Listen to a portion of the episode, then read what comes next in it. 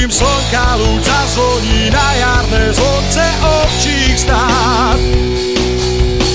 Je to kraj, kde ráno vstáva skôr, kde sa drevo z hory tížko zváža, je to Slovensko čarovné, hrdé, mám ho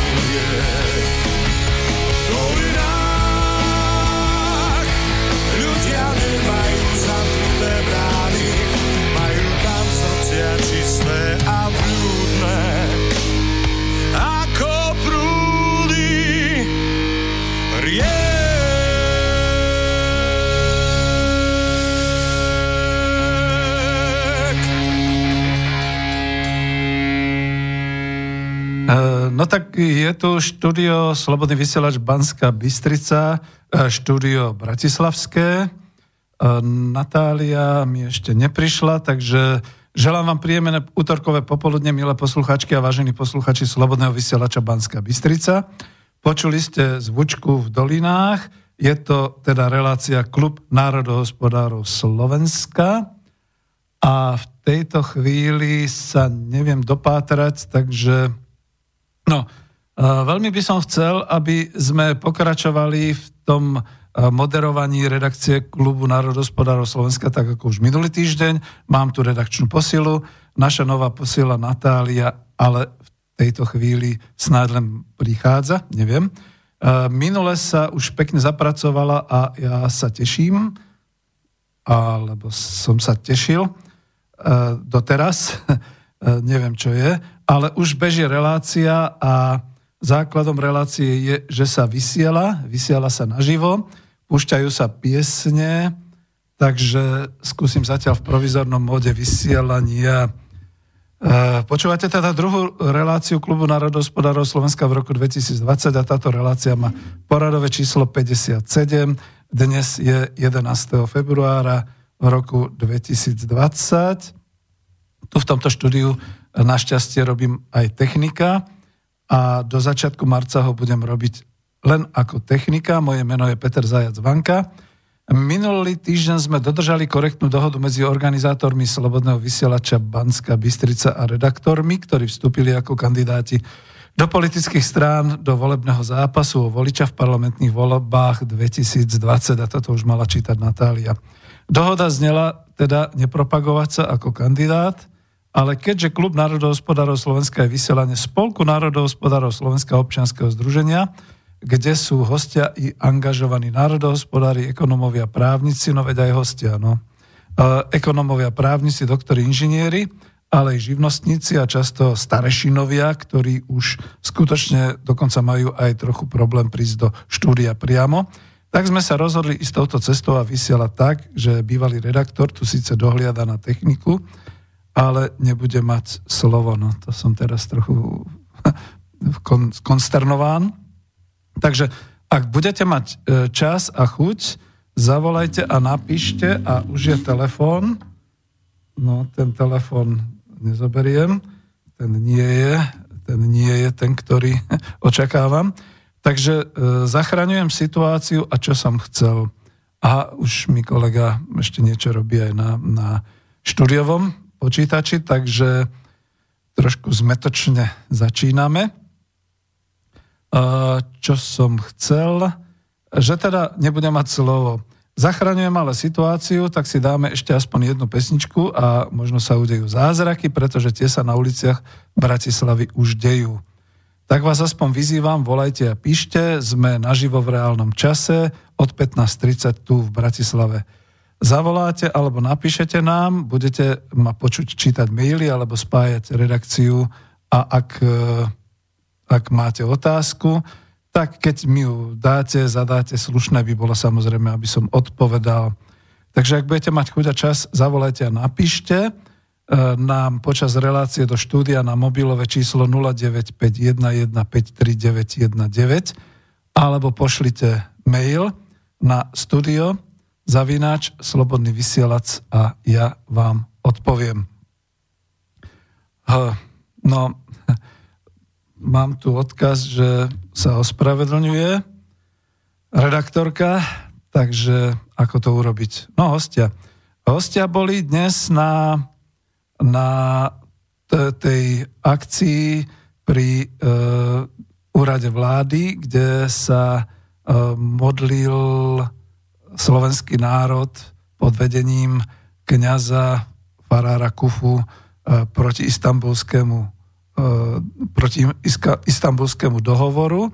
E, ja som tam bol tiež, kľudne poviem. Prvá časť bola od tej 12. hodine dosť daždivá a trošku možno aj veterná, ale zišiel sa tam neuveriteľný počet ľudí. Tak, tak jak som písal, no hm, trochu som ešte v pomikove. Máme teda tému Národohospodársky program pre Slovenskú republiku a jeho podpora – a už do avíza, áno, som dával pre istotu, že hostia prídu, ak ich dav na modlitbách na námestí Slobody neukameňuje.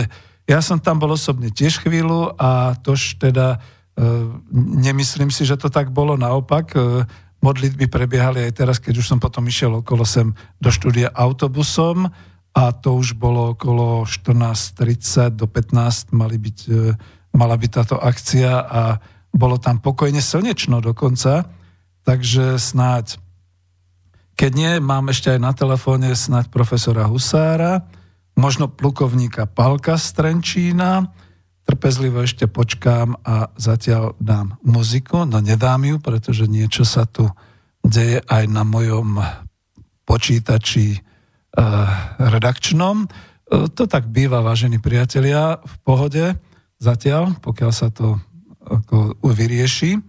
Takže ja som bol chvíľu na námestí Slobody po 12. hodine, keď sa začalo. Zhromaždil sa tam pred úradom vlády dosť závidenia hodný počet ľudí.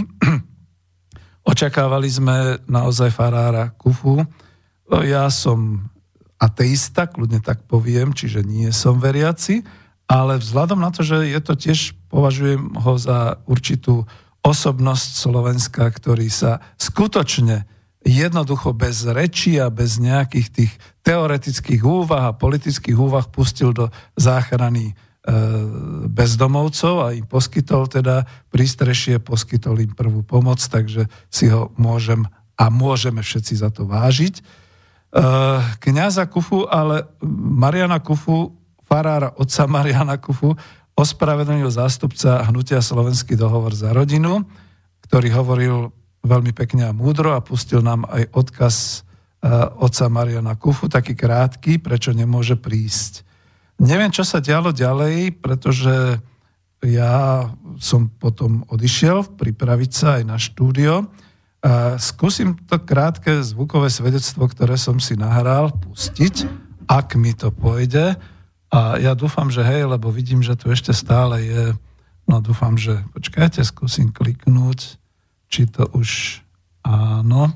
Každý z toho pohľadu takého odborného povie, Erik to povie tak faktograficky a ja potom to tak ľudovo vždycky poviem.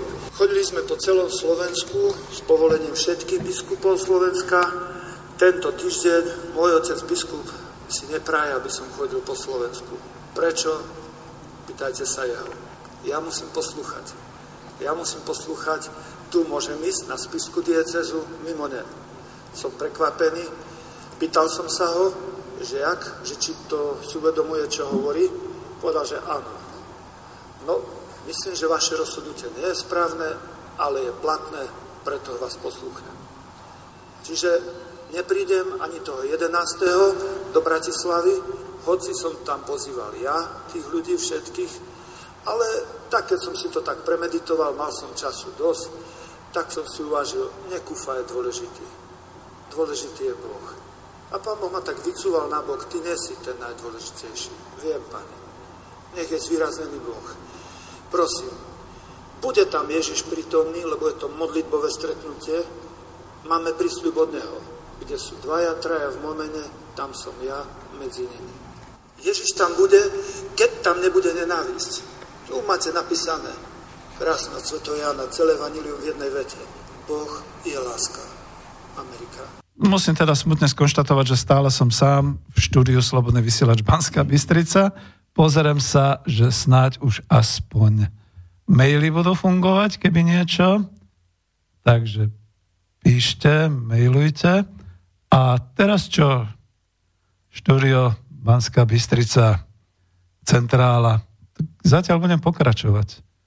Ale čo sa deje, prečo Thunderbird nejde?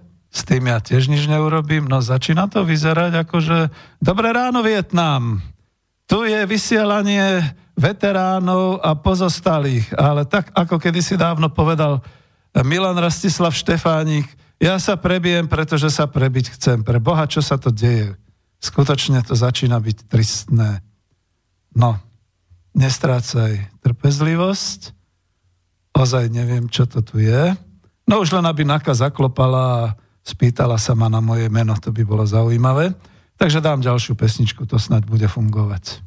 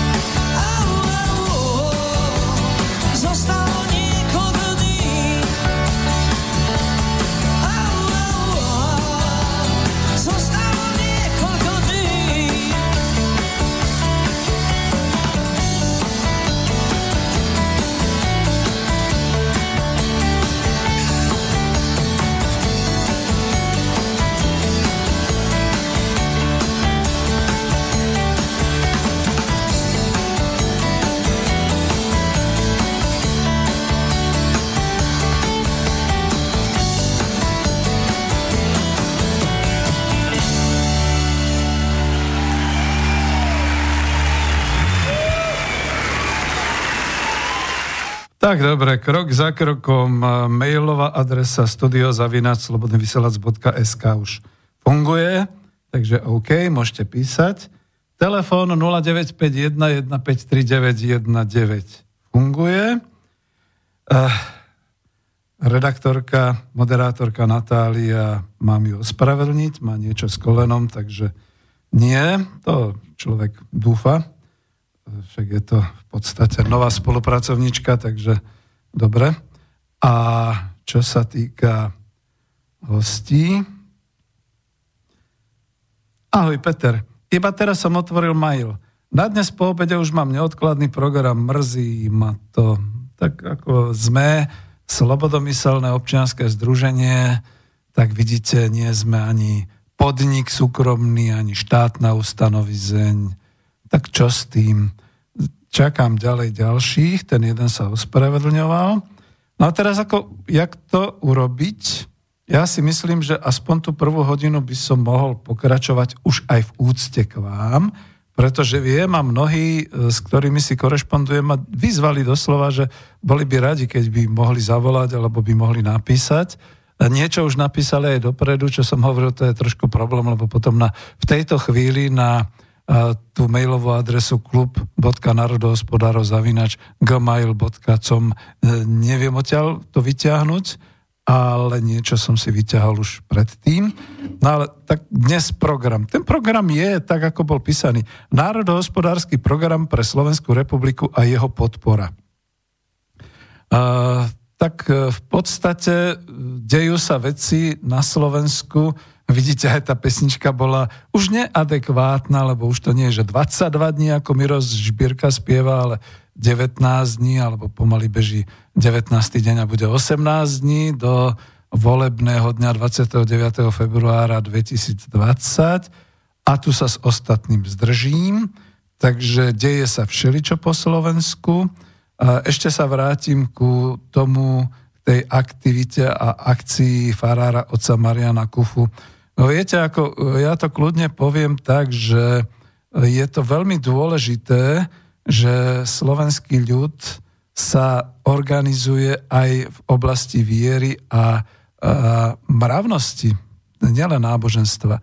Ja som v podstate práve povedzme s profesorom Matušom Kučerom mal tú čest e, rozoberať e, dejiny Slovenska a rozoberali sme to tak historicky, a na druhej strane aj ako ateista, čiže neveriaci človek, veľmi, veľmi mi to kultúrne dalo, pretože som pochopil to naše ukotvenie tu v Európe, nás Slovákov, e, takto sme sa začali nazývať až niekedy od 14. storočia, nazvali nás, predtým sme boli Slovania, Slovieni a skutočne e, veľmi sme bádali a s pánom profesorom Kučerom sme išli až do hĺbky dejín, to znamená až po ten rok, e, myslím, že to bol až teraz abych 540 e, alebo podobne, e, ešte, ešte teda možno nižšie, kde teda z Konštantinopolu východorímsky vojvoda cisára,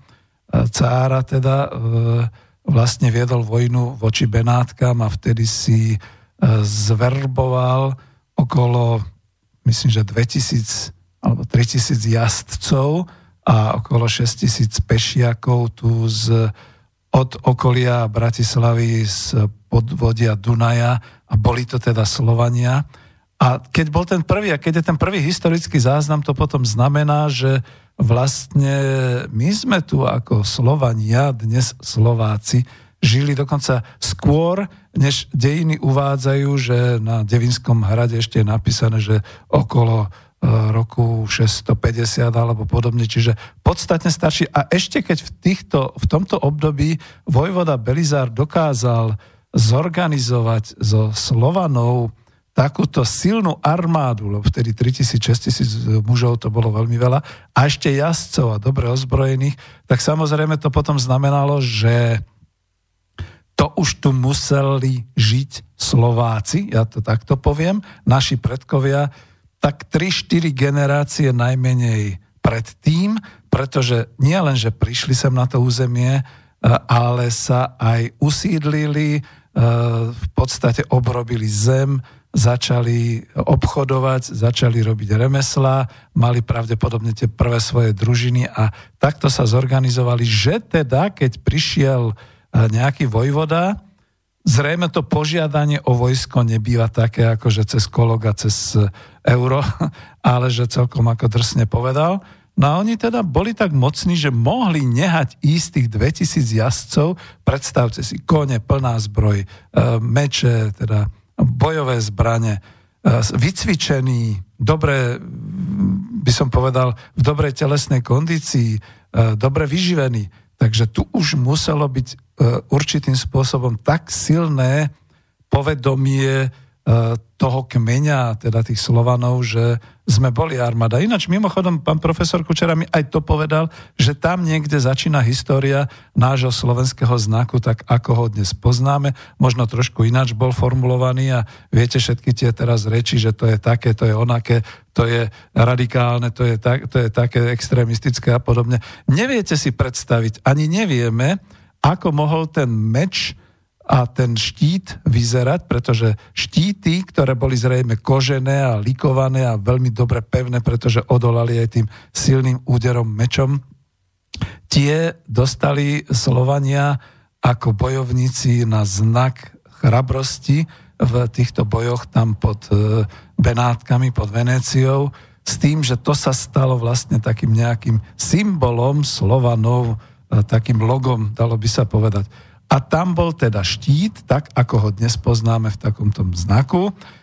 Bol tam dvojkríž, všetci hovoria, že dvojkríž kresťanský, áno, ale z tej kresťanskej Byzancie, teda z, tej, z Konštantinopolu, teda z tejto strany, keď sa rozštiepila ríša rímska a keď sa teda aj rozdelilo náboženstvo východné a západné, tak tento kríž tam bol, takýto dvojkríž a boli tam tie tri vršky, kde si dodnes my hovoríme, že to je Matra, Tatra, Fatra, naša zem, e, naša vlast, kde teda žijeme a dokonca to má ten e, symbol náboženský, že vlastne pán profesor mi vysvetlil, že to je Golgota, to je tá cesta Ježiša Krista na Golgotu. Vidíte, toľko historického v sebe môže získať ateista, ktorý sa pohybuje v histórii, ktorý je teda hrdý na svoju vlast, na svoju históriu a kultúru a toľko o tom môže hovoriť. Ja som bol ešte jedným prekvapený a tým končím, pretože naozaj improvizujem a chcem teda e, spustiť ten program tak, ako by mal byť. E, zavolajte kľudne 0951 153 a dokonca aj vy, moji hostia, ktorí ste nejakým spôsobom nedokázali prísť, dúfam, že všetko v poriadku.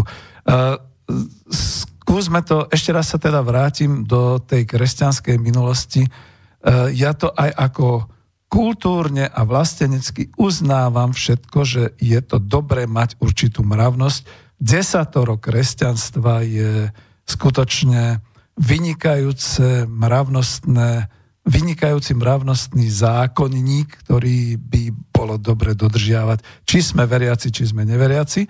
A ďalšia vec, že ja som samozrejme zo vzdelania, z kultúry, z rodiny, napríklad aj od babky, dobre, e, brala ma do kostela kedysi dávno, dávno, dávno, to bolo ešte v nejakých e, 59., 60., 65, kým som bol ohybný Janko, potom už ma mamko neohybla, takže d- dalo sa a veľa som získal a napríklad nedávno sme boli v Prahe smerom na Petšín a ja som si ten Petšín odkráčal od Strahovského kláštora a tam do kopca je tých 17 zastavení, to sú vlastne, to, to je vlastne tá krížová cesta. A manželka zostala veľmi prekvapená, keď ja som pri každom tom zastavení dokázal ten obrázok popísať. A ona hovorí, veď ty si neveriaci, odkiaľ to vieš? Za prvé kultúra, za druhé vzdelanie. To musí Slovák mať v sebe. A za tretie, kľudne priznám aj tak technicky, e, v podstate som viackrát vzliadol, pretože som sa tomu venoval, film, ktorý e, dal ruský režisér do kín pod názvom Varrava, čiže Barabáš.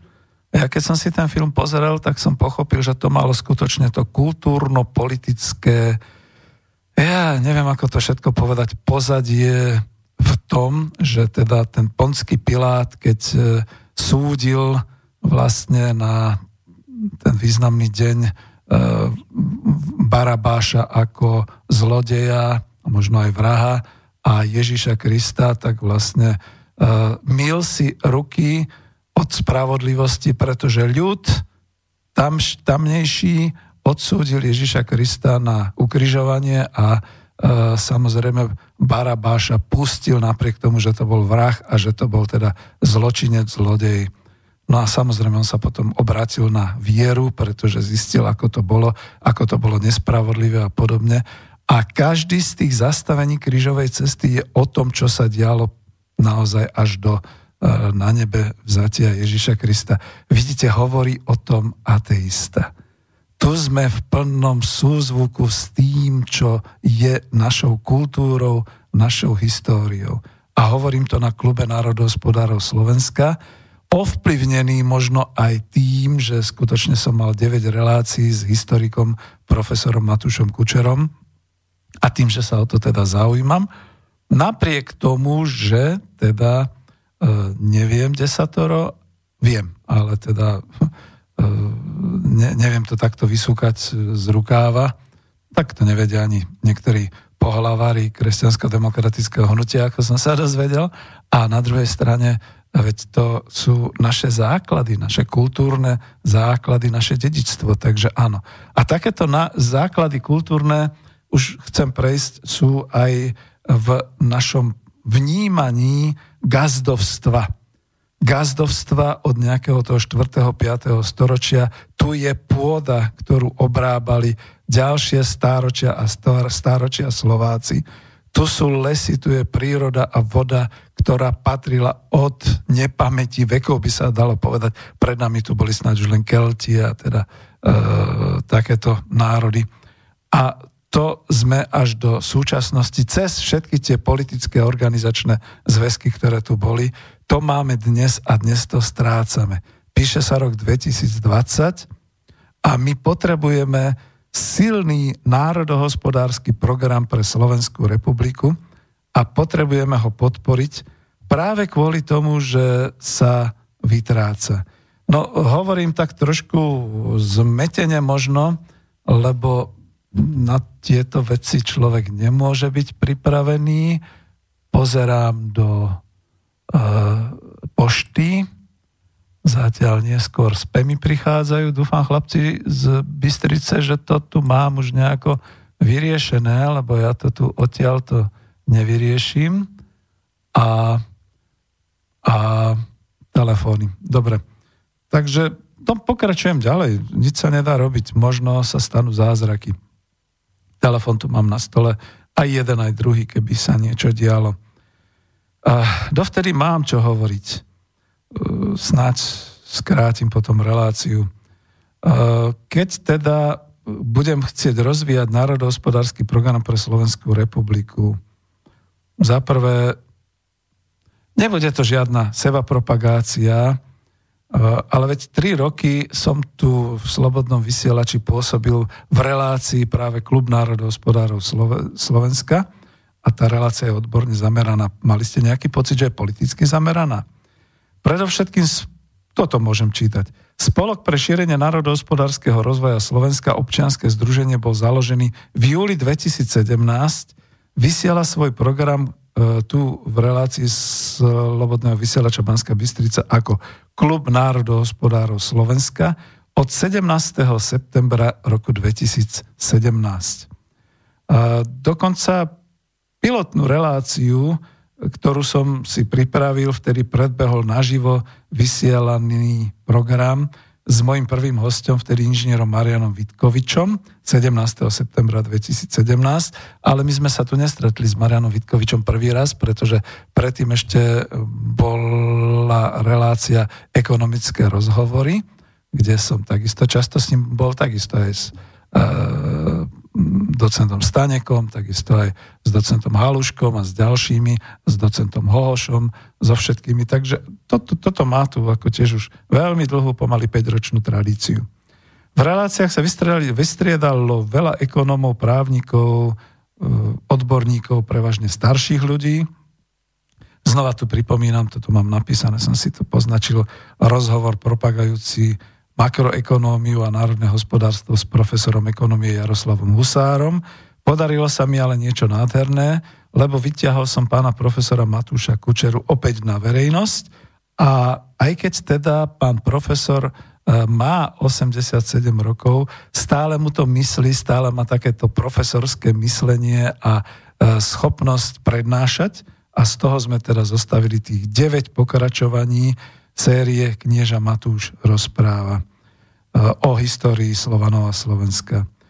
To sme pomenovali vtedy súhrne podľa životopisnej knihy profesora Matúša Kučeru a tá kniha bola od publicistu Jána Čomaja ja som sa smutne dozvedel iba nedávno, že nás Ján Čomaj, publicista, opustil, takže čest jeho pamiatke. Čo sa však teda ďalej nedialo, pretože máme reláciu a ja by som chcel skutočne ísť potom do tých hospodárskych vecí. Napriek tomu sa musím vyrovnať určitým spôsobom aj s týmto. Na začiatku jesene sme začali oslovovať politické subjekty ako Spolok národohospodárov Slovenska. My nemáme členstvo presné, my sme skôr taký, to moderne sa hovorí cloud, teda taký spolok, kde raz ľudia prídu, raz neprídu na stretnutia, raz prídu na konferenciu, raz neprídu, raz sa tam povadí jeden s druhým, ja s ďalším a tak ďalej, takže niekto potom tri mesiace nechodí a potom zase začne chodiť a tak šeli ako vymieňame si materiály, Dokonca už máme teda tú svoju web stránku národohospodári.sk, takže toto všetko bolo. A v podstate, keď sa to začalo tak nejak bublať e, od jesene, že budú voľby, tak e, v podstate e, nič sa nedeje nejakou oficiálnou cestou, že človek dá, vypíše A4, dá tam dva kolky a v podstate to podá poštou a povie, hej, pán predseda, máme takýto program, nechcete ho? A tak podobne. Takto sa to nedeje, samozrejme sú rozhovory zákulisné a stretnutia a tak ďalej. Boli sme viacerí aktívni aj v rámci toho spolku, teda toho cloudu, kde je teda veľa ľudí. A aj na politickej lavici, ale aj u Národnej konferencie, aj u doktora Harabina, aj pri iniciatíve Slovensko 2016, z ktorej potom vznikla Slovenská liga. E, bol som aj na Devíne, na stretnutí korene slovenskej inteligencie. No, obrovským sklamaním pre nás niektorých bolo mlčanie na ľavom politickom spektre. Báž odmietanie. Ale to nie len, že komunisti, ako, chcem to hovoriť naozaj tak plasticky, všeobecne, lebo potom zas ma niekto pomenuje, že aha, ty si taký a onaký a, a tak ďalej. Nie, nie, nie. Chcem to naozaj hovoriť ako predseda občianského združenia. Uh, podstate bolo také odmietanie, pretože aj ja osobne som vydal dve knižky, jednu Coop Industrie o zamestnaneckých samozprávach, e, inšpirovanú práve tou ekonomickou demokraciou, ktorú aj tu na Slovensku, dokonca v aule Ekonomickej univerzity v roku 2011 propagoval americký profesor filozofie David Schweikart a vzniklo z toho také dosť veľké vybublanie všelijakých týchto, že áno, áno, toto je dobré a tak ďalej. Nič z toho sa nedialo. Druhú knižku som dal už ako presne definovanú vedeckú učebnicu ekonomia po, ekonomika po kapitalizme s tým národohospodárským pohľadom na Slovensko, už cez spolok národohospodárov, ale nič. Toto, toto ako si nikoho nechytalo. Asi preto, že hovoríme o ekonomike po kapitalizme a dostatočne nahlas sme hovorili, že nie politika, ale ekonomika je rozhodujúca pre ľudí a pre lavicu bolo asi dôležité, že nepropagujeme leninské myšlienky, ani nevelebíme politicky nejak príliš socializmu. Ja som mal spomienky na socializmus, ale to boli spomienky na ekonomický život a na hospodársky, sociálny život, nie na politický. Ja som sa dokonca veľmi silno chytil aj s predstaviteľom až takého ultralavicového eh, slovenského krídla, ktorý predstavuje Juraj Janošovský, ktorý to teda zabetonovával úplne pre mňa nezmyselne, keď lavičiar povie, že družstva nemôžu fungovať a nefungovali a takéto reči. Tak toto bolo úplne pre mňa akože s Bohom. Tak to v žiadnom prípade. V podstate som roznášal, to už mi to niekto spomínal, ja som to aj napísal ako ten náš národný buditeľ Matej Hrebenda knižky, tak som roznášal zadarmo knihy, aj tú štúdiu, aj tú učebnicu. Na stranické sekretariáty, predstavte si koho, Smeru sociálnej demokracie, Slovenskej národnej strany, no KSS Áno, ale tak tí, tí už skončili v podstate, dá sa povedať. Dostali aj doktor Harabin s osobným podpisom. Áno, dostali aj Vladimír Mečiar. A nakoniec aj v Prahe ju majú a nemajú len Tomio Okamura a SPD a nemajú uh, len Andrej Babiš ako predseda vlády a strana Áno, ale i KSČM, doktor Skála a ďalší. Takže to podstate som si povedal, však teda aspoň nech si prečítajú, lebo tam je aj tá vízia o Slovensku. A nič. Takže, e, vravím, že rozliezli sme sa, šeli ako sme ponúkali, ja si dokonca pamätám aj na e, SMS-kovanie s, s predsedom dnes socialistov SK. Neviem mu priznameno. E, Edo Chmelár ktorý mi napísal ešte niekedy v minulom roku v lete, že až po auguste. Nikdy viac. A dokonca odmietol, tuším, aj Borisovi Koronimu ako nejaké stretnutie v Slobodnom vysielači, kde som nemusel byť ja. Možno sú to osobné animozity, človek nevie. No ale čo sa nestalo? My sme teda ponúkli spoluprácu mnohým, ale do skutočného kontaktu kvôli záujmu o spoluprácu a o tie informácie o národohospodárskom programe sme sa dostali iba s doktorom Martinom Beluským, podpredsedom strany Kotlebovci ľudová strana naše Slovensko. A bomba a bum a teraz čo? Teraz ma tu zastavíte, príde NAKA, alebo čo sa bude diať? Fakt, sám som zvedavý. To, to je neuveriteľné na tom našom Slovensku. My sme sa stretli, niekto vyvolal stretnutie, náš dialog vyústil do toho, že sme zistili, že áno, veď oni tam majú zoštátnenie strategických podnikov, oni tam majú tvorbu štátnych podnikov, oni tam majú polnohospodárstvo, oni tam majú sebestačnosť v potravinách. No tak to, to bolo tak zaujímavé, že to vyústilo všetko do pozvania, do spolupráce v rámci programovej komisie ľudovej strany naše Slovensko. A toť veľké prekvapenie zrazu som zistil, to ešte vtedy ani oficiálne nebolo, že ľudová strana naše Slovensko sa otvorila do volieb a cez memorandum o spolupráci, dokonca cez memorandum, kde sa potom schválilo 15 programových priorít pre Slovensko, sa vytvorila kandidátka do volieb s ďalšími štyrmi menšími politickými stranami. Z KDHŽP, čo som teda ako preložil kresťansko-demokratické hnutie, Aliancia pre život, možno dneska už takto, a to bolo pôvodne ŽP, neviem, Mám tam jedného dobrého známeho, takže fajn. Zo stranou doma dobre, kde teda predsedom je bývalý minister za SNS polnohospodárstva pán Pavol Chován. No, my sme si hodne podiskutovali o polnohospodárstve, pretože vtedy som ešte tak trošku aj o tom družstevníctve a tak ďalej, on zase aj o, o tých farmároch a tak ďalej, ale dá sa.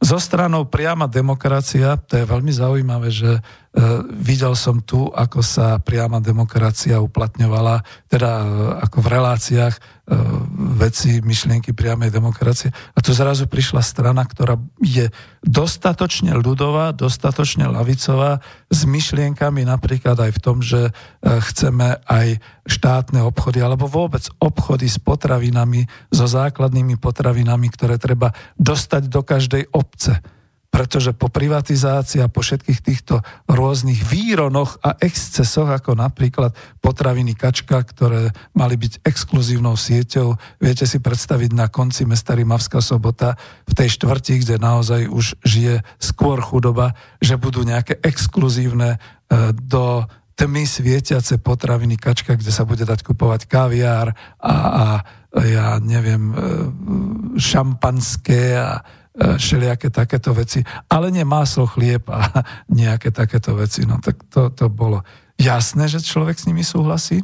No a v podstate potom s Národnou koalíciou. Národná koalícia, ja som si ju dlho milil s tou Národnou konferenciou, ale tam je e, naozaj v podstate zaujímavé aj vedenie tejto strany a sú tam aj ľudia, ekonomovia, s ktorými si snáď budeme rozumieť.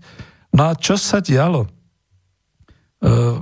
V podstate každá z tých strán urobila jeden krok späť dozadu. Aj my sme vypustili, a proste ja už nepropagujem v tejto chvíli družstevníctvo a zamestnanecké samozprávy ako také. A každý, keď urobil krok späť, zrazu sme zistili, že tých 15 bodov programových priorit tu je a sú bezproblémovo priateľné pre všetkých. Tak oni podpísali tú, to memorandum. Ja som v podstate priamo ako e, člen ľudovej strany naše Slovensko. Divte sa, nedivte sa, dodnes nemám stranický preukaz, ale som vlastne vnútri v kandidátnej listine. Samozrejme, že sme e, sa snažili, teda môj pokus bol e, orientovať sa aj na volebnú spoluprácu so stranou vlast. Bol som veľmi prekvapený, keď to zlyhalo v deň tlačovej konferencie. Ja som bol, viete, veľmi dobre redaktorom pána doktora Harabína v 22, možno aj viacero reláciách tu e, v, v, vo vysielaní Slobodného vysielača a videl som jeho zmetenú reakciu, asi takú, jak dnes na začiatku som mal ja, e, že mi teda hostia neprišli. Veľmi zmetenú e, reakciu a samozrejme ako Mariana Kotlebu ako predsedu strany, ktorý buchol a proste e, veľmi slušne povedal, že vidíte, ako to je a odišiel. Nečudujte sa mu. Takže tá spolupráca skončila skôr, než začala. A to všetky tie štyri strany tam boli E, na tom jednaní. Tam niekto niečo urobil také, aby som povedal, že náhody sa nedejú. Náhody sa dejú na schvál, že? Že sa ukázalo, že zrazu medzi novinárov prišlo už hotové vyhlásenie, ten press release e, strany vlast e, o niečom úplne inom, hej. Takže takto. No a teraz toto musím povedať, ale nepoviem to. Nájdete to na stránke www.narodohospodary.sk, dokonca tam aj blog mám, takže prečítajte si to, lebo tu by to bolo tak na hrane porušovania nejakej tej korektnej dohody. No ale mne doteraz nikto nedošiel a pomaly je tri štvrte, tak čo, dáme ďalšiu pesničku, pozriem maily a budeme pokračovať asi ďalej, no tak ako čo človek narobí. Takže ideme. Lebo my nie sme zlí a nám záleží.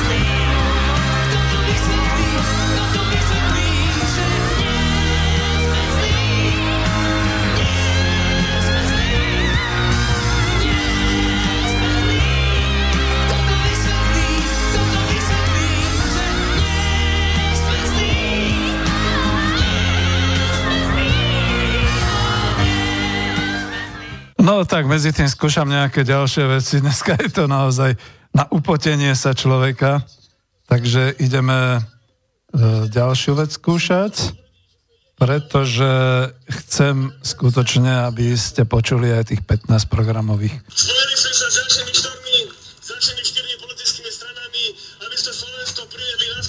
Na cestu, z ktorej už pred niekoľkými rokmi odišlo. Je to počuť. Priatelia, aby som vám prečítal 15 bodov, 15 strategických cieľov, na ktorých sme sa... Doktor Belusky. 29. februári budeme spoločne presazovať. Bod číslo 1.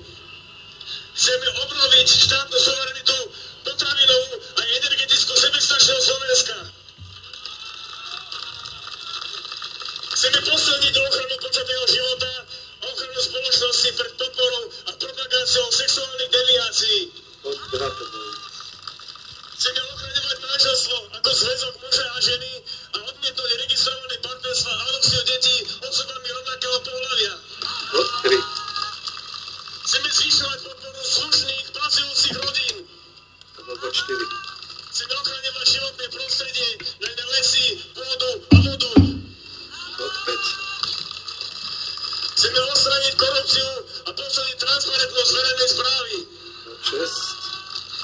Chceme vybudovať štátne podniky na výstavbu ciest, diálnic pre slušné a pracujúce rodiny.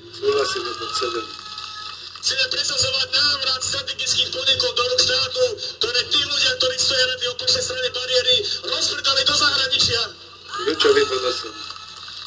Chceme podporovať slovenských výrobcov a zvyšovať podiel slovenských výrobkov v obchodoch a nebudeme sa vociť tú špinu zo zahraničia, ktorú nás sa nosia vo forme potravín. Posadíme priamu demokraciu a slušné referendum, aby ste vy, občania, mohli rozhodovať o tom, v akom štáte budete žiť. Presadíme vojenskú neutralitu a slovenských vojakov stiahneme zo všetkých zahraničných misií. Slovensko sa nebude podielať na teroristických útokoch USA a NATO. Obnovíme bezplatné zdravotníctvo v zmysle článku 40 Ústavy Slovenskej republiky a presadíme jednu poisťovňu. Nie je predsa možné, aby dnes súkromné spoločnosti si robili biznis na našom zdraví. Založíme štátnu banku na podporu potrieb obyvateľstva. Nedovolíme, aby tie zahraničné banky zdieľali na, na úrokoch našich vlastných občanov. Zavedieme hmotnú zodpovednosť politikov, aby sa politici zodpovedali za svoje rozhodnutia občanom, aby sa za každé jedno rozhodnutie, ktoré bude v rozpore s zákonom, postavili pred spravodlivý súd. A po číslo 15 zavedieme princíp, z- zavedieme princíp zodpovednosti do sociálneho systému, aby ľudia, ktorí celý život nič nerobili, nemohli vycisiavať náš, náš štát a nemohli vycisiavať peniaze, ktoré sme my, slušní pracujúci ľudia, do nášho systému odviedli. Tak vážení priatelia, bolo to síce len veľmi improvizované z môjho mikrofónu a bolo to zozbierané, ja to mám dokonca v podcaste na webe Národohospodári SK. Je to z Košíc, kde teda doktor Martin Belusky odprezentoval na zhromaždení a práve tých 15 bodov, 15 e, programových priorít e, podľa memoranda. A ja to kľudne poviem tak, no teraz improvizujem. Zaliatý som potom skutočne z toho, že všeli, čo sa pokazilo, ale my ideme ďalej.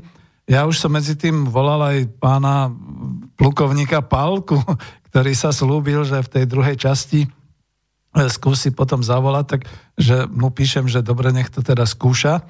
Samozrejme som tu. A takisto aj ďalších, čiže 0951153919 je mobilové číslo a studiozavinač slobodnyvysielac.sk je mailová adresa. A ja zatiaľ toto upozorním, alebo poviem, že čo to je a prečo som to vlastne rýchlo takto ako našiel. Neviete si predstaviť, ako sa zdokonaluje eh, teda tá moja technika vyhľadávania vecí a tak ďalej, všetkých týchto. Lebo, lebo tých 15 programových priorít, ja snáď ich tu niekde aj budem mať, eh, my sme sa podielali ako spolok národohospodárov v tom, že sme ku každej z tých priorit eh, napísali nejaké tie svoje podrobnosti a svoje znenia a podobné veci, ale tak ako hovorím, bolo veľmi dôležité a doktor Martin Belusky je skutočne v tomto smere, dalo by sa povedať, hospodársky, alebo teda podpredseda pre tieto hospodárske otázky v ľudovej strane naše Slovensko a teda spravili to a už je to teda vonku aj ako desatoro programových, aj ako teda tých 15 priorit a tak ďalej len to museli naozaj dať do určitých hesiel a do takého, a mnohí sa pýtali, kde máte program, kde majú program a tak ďalej. No viete, ako ja poznám dobre od saskárov niektorých ekonómov, pani Jurzica a podobne, a, a kľudne by som mohol s nimi debatovať na takú tému, že na čo a komu je potrebných tých veľmi konkrétnych 1144 riešení a opatrení, ktoré chcú po, po vyhratých voľbách uplatniť? Za prvé, keď tuto bolo pretriasané politicky až kriminálne jedno číslo, tak sa potom pýtam, to číslo 1144 má akú symboliku? Poznám ľudí, ktorí sa zaoberajú numerológiou a poznám ľudí, ktorí hovoria, to je kabalistická, numerologická nejaká taká symbolika, takže pozor, čo to je tých 1144. A kľudne poviem ako praktický manažer, ktorý pracoval v hospodárstve, v exporte, v ekonomike a tak ďalej. Vy si vždy môžete všetko naplánovať, ako chcete. Je dobre si to tak, ale nepopisujte to až do takej podrobnosti, pretože to je asi tak, ako keď si dneska naprogramujete automat e, do auta, potom si sadnete do toho auta, zmení sa počasie a ste úplne, ale úplne e, nie po desiatej, takže nechcem povedať v čom, po prípade e, každá okolnosť vonkajšia, ale niekedy aj vnútorná vám zmení to, že potom už nemáte 1144, ale možno 1169 a možno ďalších x opatrení, pretože každé zvorané opatrenie vyvoláva 5 ďalších opatrení a vy sa v tom utopíte.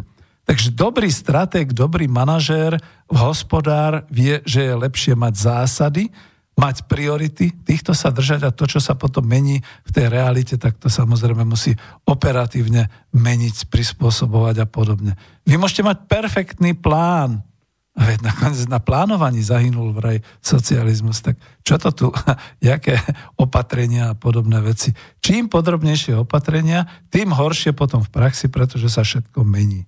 To znamená, to nie je také, že automat že vzlietnem, nastavím si automat a potom už len automaticky doletím. Koľko lietadiel tak havarovalo, že? A toto, tieto automaty nám tu zavádzali zase ministri financií za SSD, pretože neboli schopní riadiť operatívne ekonomiku financie, ale len teda už možno z pohodlnosti alebo z neznalosti zavádza čeliaké tie automaty, dôchodkový automat, rozpočtový automat, všelijaké takéto podobné nezmysly.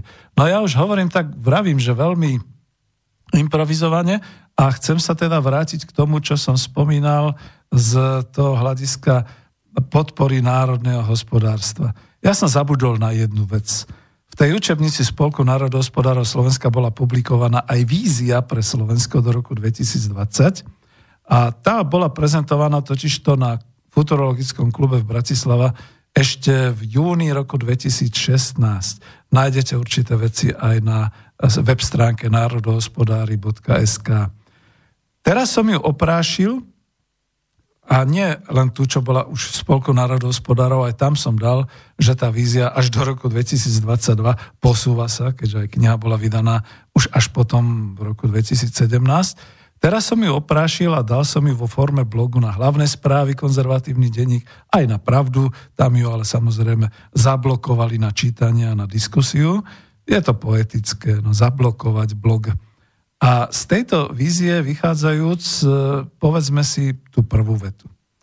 Cieľový stav Slovensko, rok 2022 a aká je situácia. Slovensko má späť svoje národné hospodárstvo a má nad ním celospoločenskú kontrolu. Situácia stabilizujúceho sa národného hospodárstva Slovenska, nad ktorým má slovenská spoločnosť kontrolu cez vládu a zákonodárny zbor. Národné hospodárstvo sa konsoliduje a dotvára na báze uskutočňovaného programu pre hospodárstvo. Opäť máme slovenskú ekonomiku a nie ekonomiku na Slovensku, Už nie sme kolóniou globálnych a nadnárodných spoločností, bank a aj Európskej únie. Obyvateľstvo Slovenska sa demograficky rýchlo spametáva a ľudia sa vracajú z emigrácie húfne naspäť a neexistuje nezamestnanosť. Takže toto je vlastne čas tej vízie, mali ste ju na blogoch. Veľmi pekne ďakujem mnohí dokonca aj zo zahraničia priatelia e, posielali dokonca aj také výzvy a aj maily. Ja sa idem pozrieť tiež, či potom niečo nám neprišlo. Nechcem tu o tom hovoriť, ale to je v podstate tá zásada strategického manažmentu a strategického hospodára gázdu v slovenských podmienkach, že vie, čo bude vopred chcieť a čo bude robiť a potom už si vytvoríte opatrenia. Nemôže to byť opačne, že dneska si pripravím túto, naplánujem si 30 plus 20 plus urobím to takto a urobím to onakto, vypracujem si postup a potom, keď príde k realizácii, zistíme, že už sme úplne inde. Skoro robíme zle ako dobre tomu hospodárstvu, keď sa držíme tých našich skostnatelých postupov, ktoré máme. Takže takto som to chcel. No a v tom čase, keď sa písala tá kniha Ekonomika po kapitalizme a keď som vlastne vytváral túto víziu a nakoniec ak mi ju ohodnotili mnohí ďalší, ako veľmi kritický profesor Haluška, veľmi kritický Marian Vitkovič, veľmi kritický ďalší, pretože a dokonca som dostal od môjho spolužiaka takú oznámku, že a Peter, to je naivné. Ako viete, ako zás naivné. A čo, čo si myslíte, ako povedzme sa v tých novodobých dejinách ako aj ten slovenský národ dostal aspoň niekam spod područia e, rakúsko-uhorského mocnárstva, naopak spod područia toho uhorského, čiže blbo to znie, lebo zase ma niekto bude byť, e, maďarského štátu, kde teda prebiehala koncom už 19. storočia silná, tvrdá maďarizácia. Prichádzali sme o našu inteligenciu. Ľudovič Túra ďalší, aj keď teda boli poslancami uhorského snemu, boli stíhaní, všetky takéto veci. A bolo to nejaké naivné? Áno, bolo to naivné od Milana Rastislava Štefánika povedať, že raz bude mať Slovensko ako národ vlastný štát. Uh, hovorí tam Masaryk a všetci ostatní, že raz to nejakým spôsobom bude tuto v strednej Európe a budeme štátom, kde budú Češi a Slováci a tak ďalej. Jo, aká obrovská naivita. A napriek tomu ten Milan Rastislav Štefánik uh, letel, odišiel až na Sibír, kde vlastne bola najlepšie sformovaná československá armáda vo forme českých a slovenských legionárov a teda aj ďalších uh, z tejto stredoeurópskej oblasti a kde teda naozaj mohol argumentovať potom mocnostiam, že veď vidíte, my už máme armádu. Teraz ide o to, otočíme tú armádu proti vám smerom na západ alebo nás vyvediete smerom na východ a prídeme potom už do hotovej republiky Československej. Vidíte, takto sa všetky tie dejiny krútia a takto to je. Čiže aj tu je vízia. A toto je hospodárska vízia. Ja nie som politik a, a dobre, mám tu ešte jednu takú, že e, dobre, ale tak prečo si vstúpil do politiky? Ja som nevstúpil do politiky. Ja chcem národné hospodárstvo, venovať sa tomu, chcem ho obnovovať, oživovať. Ďalšia otázka, že dobre, ale čo je to národné hospodárstvo? To je muzeálny exponát, to sa učilo kedysi v 20. storočí. V tom je pravda. My ešte máme národohospodárskú fakultu, ekonomickej univerzity, ale študenti sa tam už učia politický marketing, marketing ako taký, marketingovú komunikáciu, publikovanie, regionálne ekonomické vzťahy, euro, vzťahy a podobné veci, ale nič, čo by sa týkalo porozumenia a rozumeniu e, národného hospodárstva, národohospodárskych činností. A viem to veľmi dôverne, pretože práve na jednej z tých katedier som viedol v rokoch okolo roku 2004-2005 kurzy sociálnej komunikácie a podobných vecí. Už tam som s hrôzou pozoroval, ako naši študenti ekonómie, nerozumejú národnému hospodárstvu. No a v rohu v avíze tam máte e, taký malý obrázok, to je vlastne to, čo som prevzal, ten motor ekonomiky Slovenska od pána profesora ekonomie Jaroslava Husára, ktorý to zase veľmi dobre popisoval aj v tej svojej knihe, aj ekonomia je veda, kde teda naozaj, aj keď budú hranice otvorené, neviem ako, aj keď tu bude globálna ekonomika, podstatné sú toky financií a podstatné je takéto kontrola, by som povedal, ani nie vlastnícke pomery, ale kontrola nad vlastným hospodárstvom, aby sme naozaj nemali ekonomiku na Slovensku. Ináč ten výraz, my už máme ekonomiku na Slovensku a nie slovenskú ekonomiku, pochádza takisto z roku 2011, keď sme s profesorom, docentom Škvrndom mali nejakú besedu ešte kedy si dávno na Gunduličovej ulici, kde sme toto presne spomínali, ku pobaveniu všetkých terajších hlavičiarov, že čo to trepeme, no a ono je to už naozaj tak, sme dostatočne kolonizovaní pretože za prvé nemáme vlastnú menu. Dobre, tak sme integrovaní a ja som bol jeden z tých, ktorý ako sa v podstate tešil. Ale tešil som sa kvôli tomu, že po roku 2009 tým pádom sa ukáže, aké priepastné rozdiely sú medzi mzdami Slovákov, teda občanov Slovenskej republiky a povedzme mzdami Rakúšanov, mzdami Nemcov, nič sa v tomto smere neurobilo. Ďalších x rokov sme boli ďalej vykoristovaní a ďalej sa prerozdeľovanie hospodárskeho výsledku, to, čo hovorí pani Švihlíková, renta, e, deje tým spôsobom, že my dostávame veľmi málo, dokonca menej ako v Nemecku a podobne. A ani sa len nebúrime skrášľovací polok SSD zvyšuje každoročne trošku, trošku, trošku, aby to moc nebolelo ani globálne spoločnosti cudzích investorov tú minimálnu mzdu. Samozrejme za podmienky, že si ju musí zvýšiť hlavne teda potom u štátnych zamestnancov a kašľú im na to aj súkromné firmy. Ale nie je toto podstatné, aby sme povedali tak dobre, keď je v tom, ja neviem, Rakúsku minimálna mzda 1200, keď je v tom Francúzsku minimálna mzda 1600, tak aj my chceme minimálnu mzdu, povedzme 1400. Viete si predstaviť minimálnu mzdu na Slovensku 1400? A viete si predstaviť, čo by to potom ako naplnilo aj dôchodkové fondy a ako by sa potom lepšie dôchodcom žilo z toho, že by nemali nejaké, že čo to je priemer na 447 penzia, ja mám No môžem to kľudne povedať nahlas.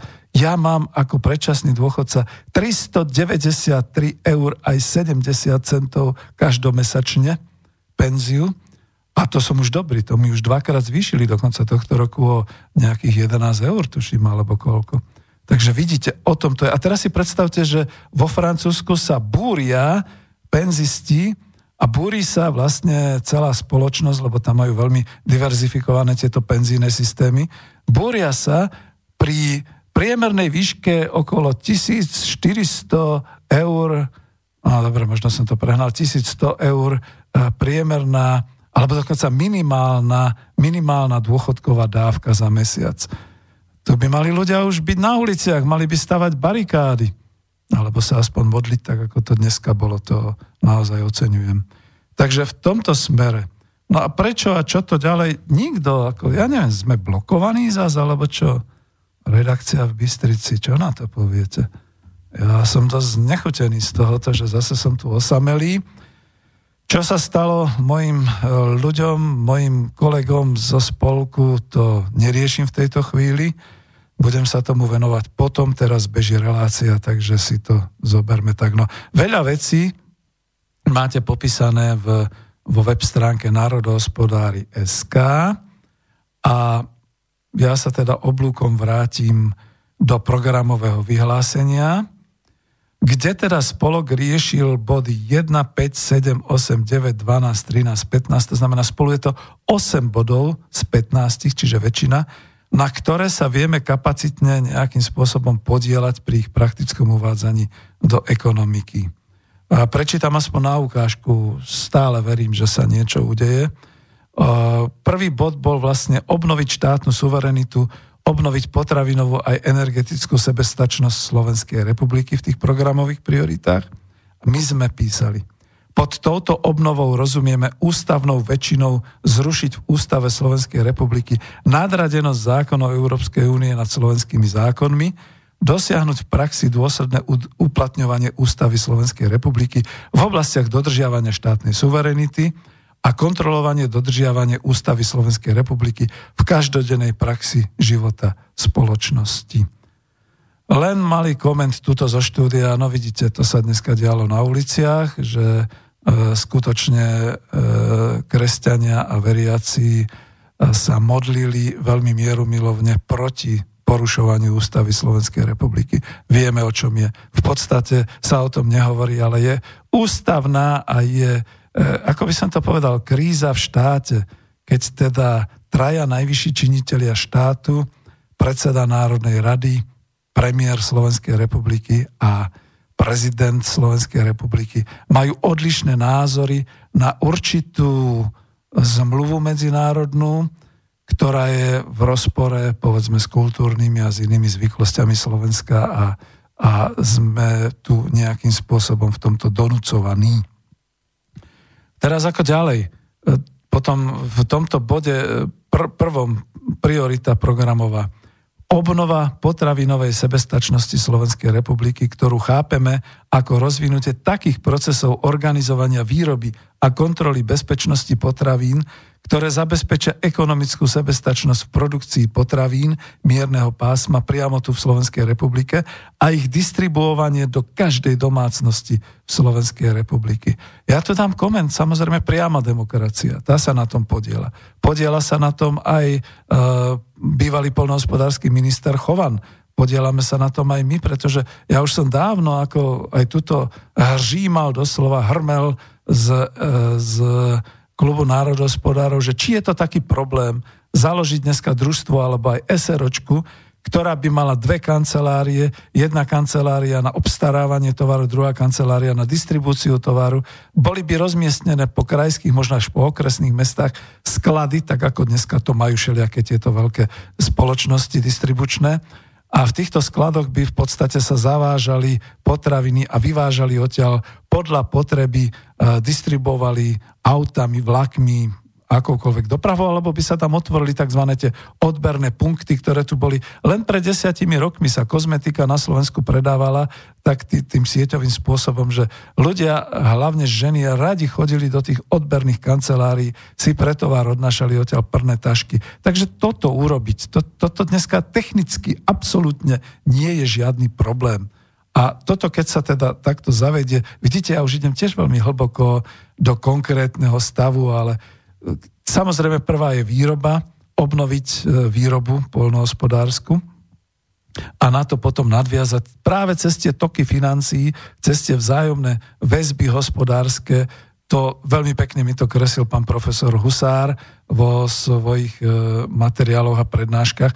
Ako to je, keď polnohospodárstvo dodá e, zo živočišnej výroby takéto prvoprodukty, keď potom tieto prvoprodukty sú spracované na jatkách, v mraziárniach, podobne, keď sú potom balené, keď sú distribuované do potravinárskej sieti, keď sú tam konzervárne, ktoré to spracujú a tak ďalej.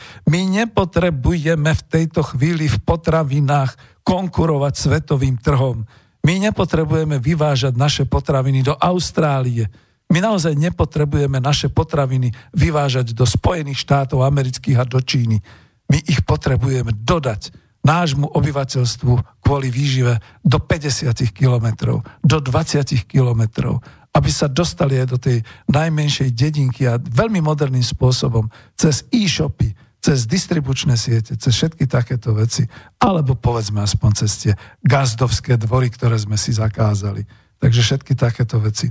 Pod energetickou sebestačnosťou Slovenskej republiky rozumieme prevzatie kontroly nad výrobou a distribúciou energií v Slovenskej republiky a dosiahnutie zabezpečenia pred nedostatkom energií v budúcom desaťročí, ako aj pred nebezpečím náhleho zhasnutia, čiže blackoutu, elektrifikačnej sústavy a obmedzenia až stopnutia dodávok energetických surovín na Slovensko krátka veta s množstvom možných komentov a podobne, ale ja len sa dotknem tých komentov, ktoré som niekde videl už na tých blogoch, že no a čo však aj tak nám plyn prichádza a, a budeme mať problémy a tak ďalej. Plyn nám bude vždy prichádzať od niekiaľ. My sme importéri.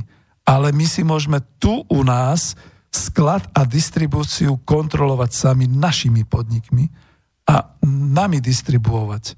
To bude potom iné kafe, ako keď si nejaká súkromná transatlantická firma vytvorí nejaký terminál na získavanie skvapalneného plynu zo Spojených štátov, bude to mať tu a potom to bude distribuovať do, do podnikov a do našich domácností. Tu za veľmi draho. Prípadne naozaj, keď to pôjde tým južným kanálom, cez Turkstream, cez Bulharsko a podobne, zás to bude takto. Ako to, ne, to nemôžeme dať. Ja to poviem na jednom príklade, na ktorý všetci zabúdajú. Že voda je zadarmo. Že distribúcia vody, áno, za to sa e, má platiť. No tak dobre, v rámci toho ošialu sme si sprivatizovali e, distribúciu vody v každej obci, v každom meste, všade, všade, všade zabudli sme na jednu vec. Dokonca zabudli to tí podnikatelia. Že tu nestačí mať každý rok hospodársky zisky. Že sú tam určité odpisy, ktoré určite pravidelne robia a v tých odpisoch sú potom nielen, že odpisy na nové budovy, na nové autá, na nové, povedzme, IT technológie, na všelijaké takéto no, veci, prípadne nejaké udržbárske procesy a podobne. V tej, v tej v tom odpisovaní malo byť dosť progresívne zahrnuté aj obnova týchto rúr, kanalizácií, prípadne výroba celkovo všetkých týchto zariadení, aby sa to dalo robiť. To sa zanedbalo. To sa zanedbalo až tak hlboko, že dnes všetky tie e, vodné zdroje a všetky tie spoločnosti akciové aby dodržali zisk pre akcionárov, tak začínajú zvyšovať ceny vody s tým, že treba, lebo potrebujeme obnoviť tie rúry, potrebujeme všetky tieto veci obnoviť. Tak dobre, tak urobme to tak, že e, vy nám budete zákazníci platiť zvýšené ceny a my z toho potom e, samozrejme urobíme tú rekonštrukciu. Nie, nie, vážený otvoríme zmluvy, to už hovorím pomaly o tom bode 8, strategické podniky. Otvoríme zmluvy, pozrieme, čo ste v tom mali za povinnosti a keď ste ich zanedbali, tak vám, vás poprosíme, že by ste nám tie vaše majetky odovzdali. Keď vás poprosíme, nebudeme vás žalovať. Keď vás nebudeme žalovať, nebudeme chcieť od vás do toho dátumu žiadne spätné platenie, a vy choďte, alebo skúste nám konkurovať. Ja neviem, tak si dovezeme vodu. Vy, nie, my máme naše zdroje vodné a my ich tu budeme distribuovať. Ale vy, keď nám chcete konkurovať, no tak kúpte tam, kde vám to predajú. Keď vám to predajú v Polsku, v Maďarsku, doveste vodu. Ja sa skôr bojím, že najskôr ako v Ukrajine budú ochotní potom natiahnuť rúry sem, aby konkurovali cenami vody. Čo už potom na to povedia Ukrajinci, to už je vec samozrejme ich, nie naša. Takže týmto spôsobom a jedno po druhým by sa dalo otvárať a hovoriť elektráreň, na čo v podstate, no vidíte už znova Mochovce, ktoré patrí talianskej NL, nebudú v apríli otvorené, budú až do konca roka. Nič, otvoriť zmluvu, pozrieť sa na ňu, Niekto napísal, že akože blbnem, pretože ja nemôžem robiť žiadny prieskum u súkromných firiem. No ale to má dve stránky. Každý má dve zmluvy. Dva rovnopisy zmluvy. Aj NL, aj štát. Tak sa pozrieme do štátnej zmluvy a zistíme, ako to tam bolo dohodnuté, aké sú tam špecifika, aké sú tam nejaké podmienky. A keď zistíme ich nedodržiavanie, znova urobíme presne tú vec. No, naši milí obchodní priatelia, tak toto bolo, takto sme to nedodržali Takže my vás poprosíme, vráte nám to. A môžete ísť, nehajte si všetko, čo doteraz bolo vyťažené a vyziskované a podobné veci. Len to vráte. Nechcete? Dobre, tak ideme súdnou cestou. Prípadne kriminálnou cestou. Ježiš, teraz som sa zbadal, že dlho rečním a už mám taký štýl, ako mal pán Stanek a to nechcem. Ale to bol len ten jeden bod, o ktorom sme tu hovorili a tých bodov je 15, z toho teda tých 8 silných, veľmi silných e, e, národohospodárskych. Ja som napríklad konkrétne tí moji dvaja e, hostia, ktorí tu dnes mali byť, chcel som ich, aby hovorili o, o e, bytovej výstavbe, o nájomných bytoch, o štátnej bytovej výstavbe pre e, mladé rodiny. No oni tam trošku ešte aj to družstevníctvo a družstevná výstavba a tak ďalej. Dobre chlapci, ale kde ste? Je 3 čtvrte na 5 a keď tu nie ste, tak to ja teraz nebudem o tomto hovoriť, dáme to na budúce, samozrejme. Presadzovať návrat strategických podnikov do štátu. To je potrebné, predsa len ten bod 8 aspoň poviem a potom už dáme pesničku. Lebo presadzovať návrat strategických podnikov do rúk štátu znamená toto. Objavili sa nejaké billboardy, že znárodníme štát, strategické podniky a podobne. Čoho sa tu pre Boha bojíte? Nacionalizácia bola celkom obyčajnou cestou, ktorú robila v určitom období aj Tečerová, keď sa jej proste vymkli z rúk e, súkromné železnice, tak to znova vracala. Ale naopak ona potom robila zase znárodňova, e, e, privatizáciu iných štátnych majetkov, štátneho vlastníctva v Británii a tak ďalej. Čiže poďme si povedať presne, ne, nebudem to rozkecávať my sme napísali, pod touto prioritou rozumieme rozvinutie takých procesov kontroly a preverovania funkčnosti výroby a hospodárskeho zabezpečovania produkcie prioritne v prospech Slovenskej republiky, ktoré splnili a splnia prísne kritéria hospodárskeho rozvoja v prospech ekonomiky Slovenska, teda zabezpečenie toku financií v rámci systému daňového, sociálneho a ekonomického rozvoja Slovenskej republiky na ďalšie dekády, ako aj zabezpečenie vlastníckej kontroly a právomoci štátu v oblasti strategických výrob a strategických hospodárskych procesov Slovenskej republiky. Má to pokračovanie, ale ja sa tu zastavím v komentáre. Čo tu počujete pod pojmom strategický podnik? Sú to automobilky? Nie, nie sú.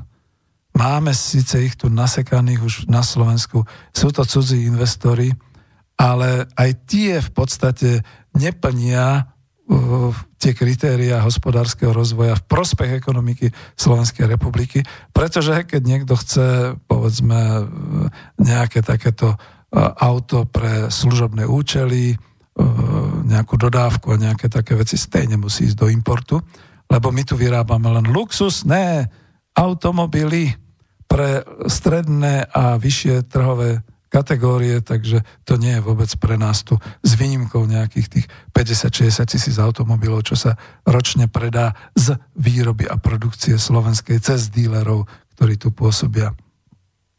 No ale strategickými podnikmi sú skutočne energetické, rozvodové sústavy, e, voda, teplo, e, povedzme potravinárske určité a všetky takéto veci. To, to by sa dalo všelijako rozoberať. US Steel, No a teraz naozaj už to, to radšej ani nehovoriť. Ale tak spomínali sme to aj tam v tých našich stretnutiach. Budem pokračovať v tom vysvetľovaní toho bodu 8, ako sme to písali. Pre potreby organizovania výroby a prevádzky kľúčových hospodárskych podnikov Slovenskej republiky budeme preverovať schopnosť zahraničných investorov plniť požiadavky vlády Slovenskej republiky a štátnej suverenity Slovenska dám do toho komentár, tu ide naozaj o tie potraviny, o zdravotníctvo, o, no vidíte, rúška, obyčajné rúška pred tým koronavírom a podobne. No my potrebujeme dovážať látky z Číny, aby sme to tu mohli vyrábať a potom im posielať naspäť, ako to lietadlo potom letelo. No čo sme my, na hlavu padnutí, alebo čo? To my si musíme vedieť zabezpečiť všetko, včítanie farmaceutik, vakcinácie, všetkých týchto vecí tu vo vlastnej výrobe na Slovensku pre vlastné obyvateľstvo. Až potom môžeme rozmýšľať o nejakom exporte a konkurovaní vo svete a podobné veci. Ináč to lietadlo, čo doletelo z Číny a čo bol taký veľký uh, humbug okolo toho, že im nedovolíme pristáť a pozor na nich a všelijaké takéto veci. Veď to bol obyčajný biznis. Lietadlo priletelo, naše firmy, ktoré teda tam už pôsobia, zrejme kontakty majú, tak to tu dali vyrobiť možno to iba nakúpili, človek nevie, a poslali to tam v tých paletách a v takýchto. Samozrejme z toho je nejaký príjem, je nejaká tržba a podobné veci. Už ako si to vyfejvrovali, to už nechám na nich, ale tak ako robili takisto určitým spôsobom napriek trhu určitú solidaritu. Toto sa nedokázalo v iných krajinách a toto, toto sme napríklad dobre zvládli. Budem pokračovať ďalej, pretože som dosť odbočil. Uh, ďalej, Postupy pre riadenie si strategických podnikov štátu budú upravené a zoznam takýchto produkcií a hospodárskych činností spolu s konkrétnymi nositeľmi vo vlastníctve zahraničných osob budú dôsledne doplňané. V prípade nevyhovenia štátnym orgánom budú tieto podniky, ktoré sú označené ako strategické, v tejto chvíli fungujú cez cudzích investorov alebo cez súkromné vlastníctvo, v postupnom slede prinavrátené do štátneho vlastníctva Slovenskej republiky. Čiže to nehľadajme niečo, že znárodnenie, tak ako to tam tí naši chlapci z vzdoru strany práce mávajú červenými zástavami a premalovávajú kominy na červeno, že znárodnia. Na tú otázku, na, na tieto ich snahy som im vždy kladol otázku, chlapci, a koľko máte tých vojenských divízií, aby ste toto dokázali?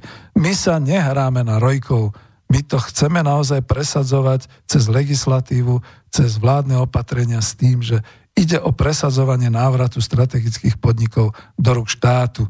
To sme si v tom našom ošiali liberálnom vypustili kedysi z rúk a tie strategické podniky si nehali aj Francúzi, aj Nemci, aj Briti, aj Rusi, aj Američania, len my taká maličká krajina, 5 miliónov, ktoré sa vopchajú do jedného kantónu toho okresu Wuhan, ktorý je tam postihnutý koronavírom, tak my sa tu hráme na svetovú veľmoc a potrebujeme teda naozaj si to takto ako svetovými investormi zabezpečiť, aby sme to tu vôbec mali.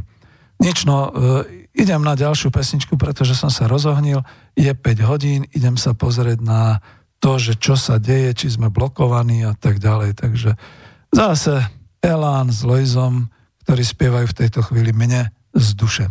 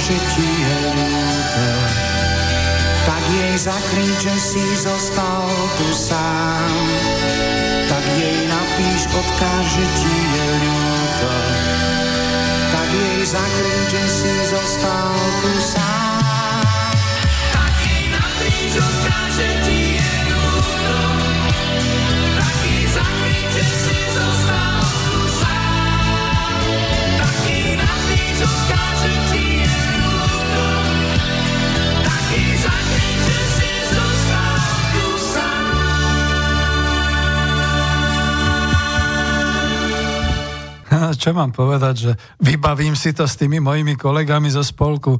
Veď sme dobrovoľníci, všetci sme dobrovoľníci, neplatia nám za to, nemáme peniaze. Viete, čo ja riešim v poslednom období?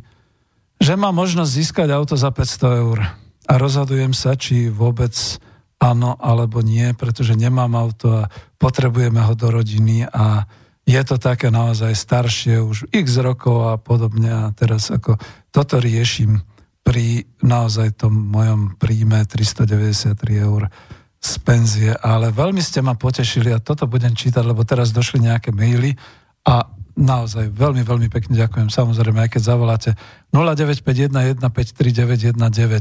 Vážený pán Zajac Vanka, píše Pavol, neviem, Pavel, neviem, či mám ho plne menovať, ale radšej teda nie. Plne sa stotožujem s vašim pohľadom na mlčanie na ľavom politickom spektre. Čo však ďalej? Minulý týždeň ste mali hostia pána plukovníka. Nemožno väčšiu podporu očakávať od bývalých príslušníkov armády. Veď čo sa zmenilo?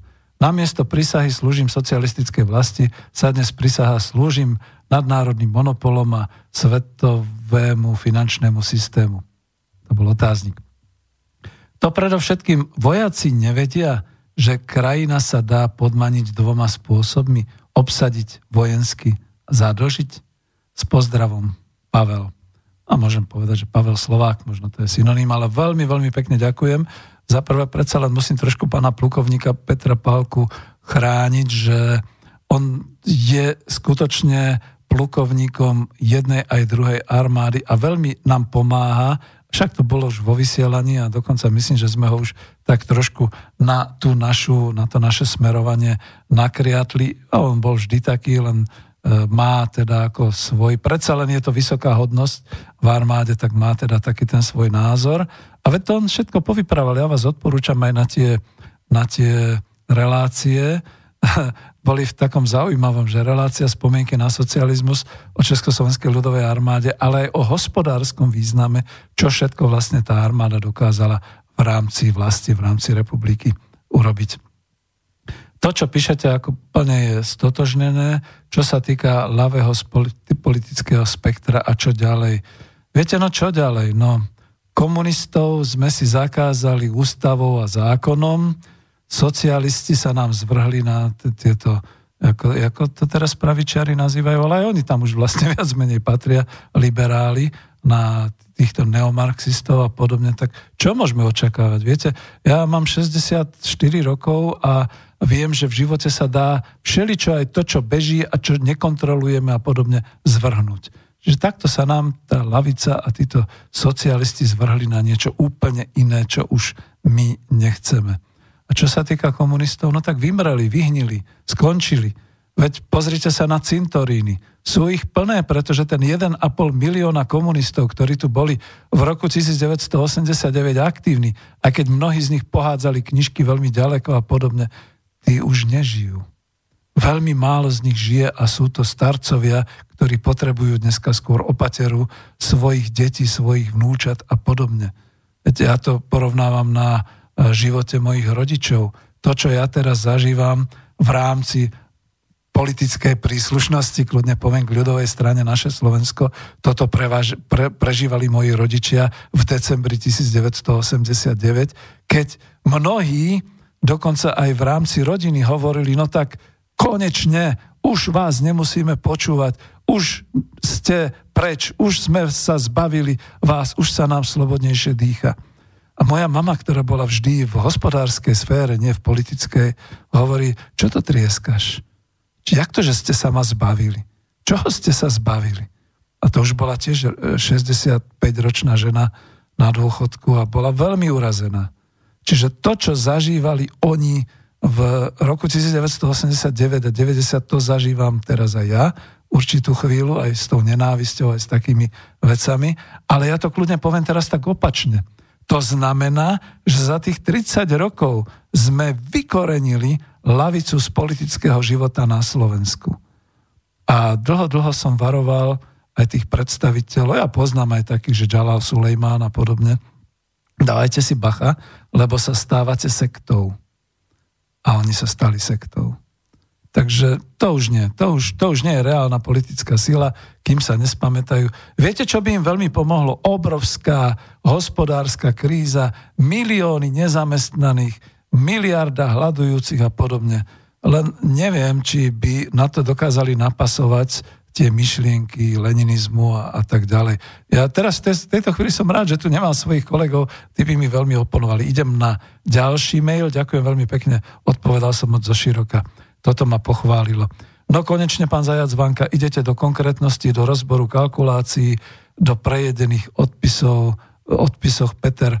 A, áno, ja by som veľmi rád, e, dokonca kľudne poviem, že aj keď som zbavený tých hlavných možností informovať sa tých informačných zdrojov, tak ako to má po ruke každý štátny úradník a podobne.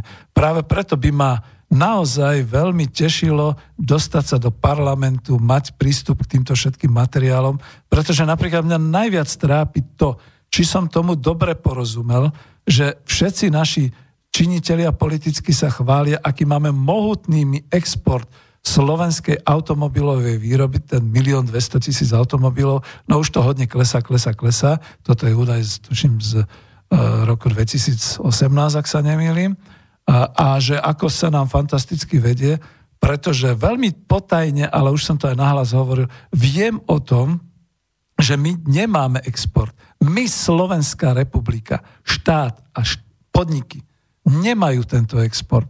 Tu sa to len vyrába. A celý ten milión 200 tisíc sa potom vyváža, áno, vyváža, distribuje sa to von vlakmi, tými kamionmi, všetkým podobným spôsobom, do predajnej siete, do distribučnej siete tých dílerských spoločností v zahraničí, prípadne potom, keď už je tržba odtiaľ, tak to všetko ide tržba ako matery, čiže Volkswagenu, Peugeotu a Kia a tak ďalej. A tu sa predá, ak teda ročne len 188 tisíc automobilov, z toho teda všetky značky, tak povedzme, berme to tak, že 50 tisíc alebo 60 tisíc z toho e, budú iba tie slovenské tu vyrobené značky. Cez dílerov, ktoré sú ale tiež zahraniční. Však my už pomaly nemáme našu vlastnú dílerskú automobilovú sieť, takže a Boh vie, komu to potom ide. Jak sa ako apologéti veľmi hnevajú na mňa, hovoria, ale čo to tárate? Veď naozaj v podstate z tých automobiliek máme veľa aj v štátnom rozpočte, lebo odvody a dane. Ale to je povinnosť. To je zákonná povinnosť ak ako podnikateľ zamestnám zamestnanca, tak mu samozrejme musím e, aj e, urobiť účtovnícky odvodovú povinnosť do zdravotnej, do všetkých týchto poisťovní, takisto daňovú povinnosť, pretože niečo platí podnik, niečo si platí sám zamestnanec a tak ďalej. A my sa môžeme tešiť, že nemáme super hrubú mzdu, ako to mali chvíľu v Čechách, kde sa podniky, podnikatelia zbavili všetkého, že to nahádzali na zamestnanca. Tu máš super hrubú mzdu a tam si s ňou rob, čo chceš. Keď nebudeš platiť štátu, ty si to sám potom musíš, uh, jak sa tomu hovorí, odskákať, nie my. Čiže tuto to musia platiť zo zákona, ale to je všetko. Ja by som sa rád dostal znova do takej knihy, otvoril tú knihu, pomaly to tu ukazujem v rukách, aké by som mal Korán, otvorím tú knihu účtov a, a účtovníctva a pozriem sa, koľko z toho vlastne naozaj ide do štátu, nejakých tých daní, ale nie za zamestnancov, z hospodárskeho výsledku, zo zisku, a e, v podstate povedzme aj určité odpisové normy, pretože presne, ďakujem pekne, to sú tie prejedené odpisy, e, ktoré vlastne idú preč, idú preč z nášho štátu. Z toho my nič nemáme. A za to si ja potom kľudne tvrdím, že všetky politické strany riešia akurát štátny rozpočet, prerozdeľovanie zo štátneho rozpočtu, ktorý je v úbohej výške 17,5 miliardy alebo 18 miliard na príjme a 19,5 alebo 19 miliard na výdajoch. Teraz to nepoviem, až chcete, prečítam to, mám to na stránke národohospodári.sk.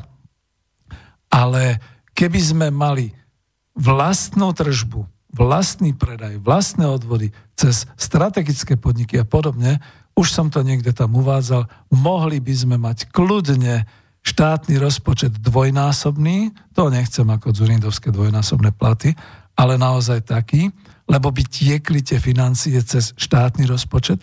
Prípadne, keby sa to ešte lepšie podarilo, všetky tieto priemyselné odvetvia, ja na tom pracujem, študujem u pána profesora Husára celú tú jeho maticu input-output, kde sa to veľmi dobre dá rozkresliť a rozpísať tie kľúčové priemyselné a hospodárske odvetvia, tak zrazu zistíme, že máme na to mať povedzme aj ročný štátny rozpočet vo výške povedzme 100 e, miliard eur alebo 110 miliard eur na príjme a takisto aj na výdajoch.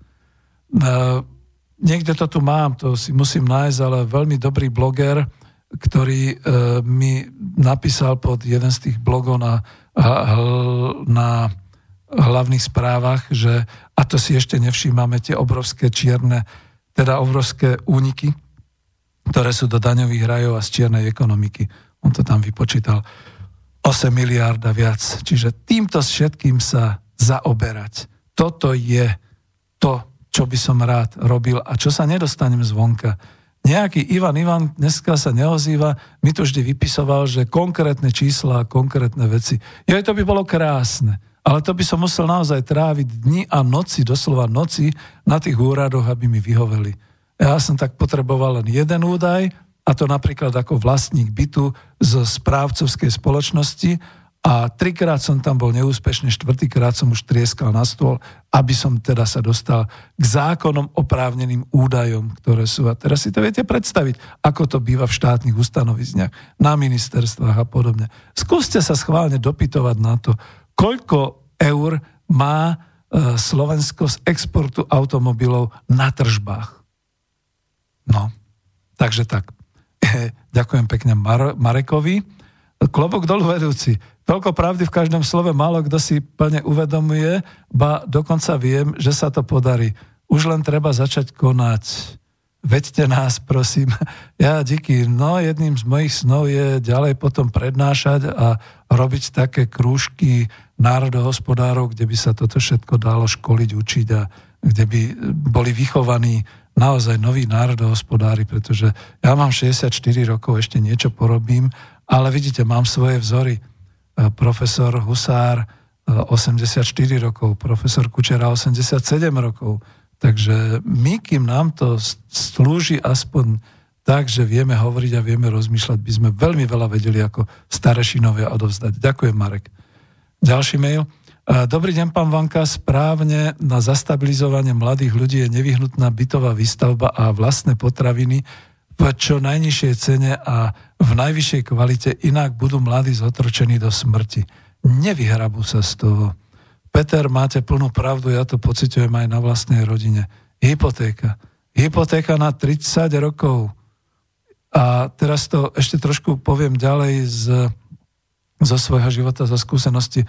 Pracoval som v jednej banke, kde keď sa tak trošku, trošku začalo prepúšťať a prepušťalo sa aj v oddelení, kde bola mladá pani e, čerstvo vydatá, dostali byt, mali hypotéku, jak bola bledá a jak ako celkom mladá mala srdečné záchvaty z toho, aby pre Boha ju to nepostihlo, že bude prepustená.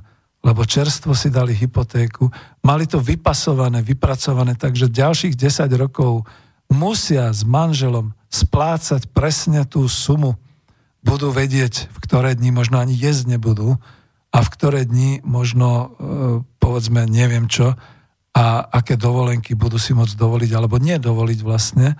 A teraz zrazu, že prepušťanie. Naši mladí momentálne sú veľmi naivní. Oni si myslia, že dobre, tak ako keď mi to nevíde, tu pôjdem do Bratislavy pracovať. Veď tam ma budú chcieť vždy. A keď to nevíde v Bratislave, pôjdem na západ. Tam ma budú chcieť vždy. No ale tak táto doba už skončila. Aj z Británie sa vracajú ľudia a ak teda nastane, a nastala už, myslím, že 6 mesiacov alebo koľko za sebou, aj slovenská ekonomika a niekoľko mesiacov aj e, mnohé európske ekonomiky, napríklad Nemecka, padajú v priemyselnej výrobe v tých tempách. Čo to bude, keď to nastane? Vidíte, tu už sa, e, ale ja som chcel aj o tých mladých, že e, dokončím teda tú myšlienku. Tu už sa vlastne nikto nezaoberá tým, že dobre, teraz je koronavírus, potom boli nejaké problémy dopravné, a teraz sú problémy naozaj s nejakými tými výkyvmi v konjunktúre. Máme obrovskú bublinu, ktorú si Európska centrálna banka a vôbec všetky meny sveta tlačia pred sebou, kde teda keď by sa našiel nejaký mimozemšťan a poskupoval by tie dlhy e, rôznych tých e, svetových krajín a štátov a povedal by plaťte, tak my sa ako civilizácia zrútime. To by bolo asi najjednoduchšie, taký mimozemšťan, keby to urobil, niekedy profesor Stanek už do takýchto uh, nejakých fantázií, ale ke, keby to taký mimozenšťan urobil, tak nám zlikviduje civilizáciu bez jediného výstrelu, bez jediného negatívneho pohľadu na nás tými svojimi šikmými očkami a podobne. Takže uh, to je to. My nie sme na to pripravení. E, my ako v tej vízii, ten plán B bol aj o tej, o tej mobilizácii národného hospodárstva. Ale najprv to národné hospodárstvo musíme mať pod kontrolou. Najprv musíme mať pod kontrolou výrobu, energetiku, obchod, distribúciu, polnohospodárstvo, potraviny, aby sme mohli potom mobilizovať, keď nastane nejaká situácia, že by boli problémy E, s krízou v ekonomike, nefungovali by distribúcie, mena by sa zrútila, všetky takéto veci. Nezamestnanosť obrovská. Ja by som sa opýtal vás všetkých, ktorí sa skôr zaoberáte týmito politickými debatami, prečo nekladiete otázky politickým stranám a tým expertom všelijakým, ako sú pripravení na mimoriadne poklesy hospodárske, na mimoriadne prepady hospodárskeho tempa v Európe, vo svete, na mimoriadne poruchy v zásobovaní. Ako je pripravené Slovensko? Napríklad, čo by povedalo SSD na to, že, no vidíte, ja hovorím SSD, to je smer sociálna demokracia. Oni označujú uh, tú uh, stranu, kde som ja v tejto chvíli za LSNS, tak ja ich označím za SSD. Tiež to má taký význam, to bolo, tuším, Sicherheitsdienst že? Alebo speciál Sicherheitsdienst za Tretej ríše. No tak SSD čo by povedalo na to? Čo povie ich minister práce, rodiny a sociálnych vecí, že z 5% e, nezamestnaných, čím sa dneska chvália, by znova prudko za 3-4 mesiace, pretože by odišli automobilky, oceliárne a rôzne ďalšie výroby, že by prudko vyskočila nezamestnanosť na 10, 15, 20, 25 najmä vidieckého obyvateľstva. No čo by robil? No, alebo čo by robil minister hospodárstva, ktorý tak chváli cudzích investorov, keby si ty povedali, dobre, my sa balíme, ideme ďalej. U vás to už nie, už, už tu není žiadny klondajk, takže s Bohom. No čo im môže urobiť? Daj im nejakú pokutičku? Alebo ako im bude brániť? Veď sa to aj deje rôzne takéto zahraničné firmy tu nehávajú e, nezamestnaných s tým, že dokonca ani nemajú status nezamestnaných. To bol ten prípad aj tej kačky a ďalších nejakých firiem a my tu máme nejaký garančný fond, z ktorého sa to chce vyplácať a podobne. Ale to už sú naše peniaze. To už nie sú peniaze toho podnikateľa, čo skrachoval alebo čo sa zdvihol a odchádza. Ja tu mám jeden taký príklad, ale skutočne tým, že tu nemám okolo seba niekoho, tak sa mi ťažko hľadá, ale Mal som tu taký prípad e, e, automobilky len nedaleko za našimi hranicami. Neviem, či to tu takto rýchlo nájdem. E, bolo to cez YouTube a ja som sa dozvedel, že to je asi naozaj pravda. Za hranicami Slovenska, tuto na Ukrajine, blízko maďarských hraníc je taká obec, kde agilná firma postavila ešte niekedy okolo roku 2000, možno 3 alebo 5 alebo tak, montovňu na automobilky Škoda. E, to je ešte, ešte väčšia montovňa, ako sú naše montovne, lebo zo zahraničného obchodu viem, že obchádzajú sa rôzne clá a rôzne reštrikcie tým, že napríklad sa dovezú celé vlaky len jedného dielu, automobilu, potom celé vlaky druhého dielu automobilu, potom motor, potom prevodovka. Proste skladá sa to naozaj úžasne len montovaním a odskúšaním a podobne.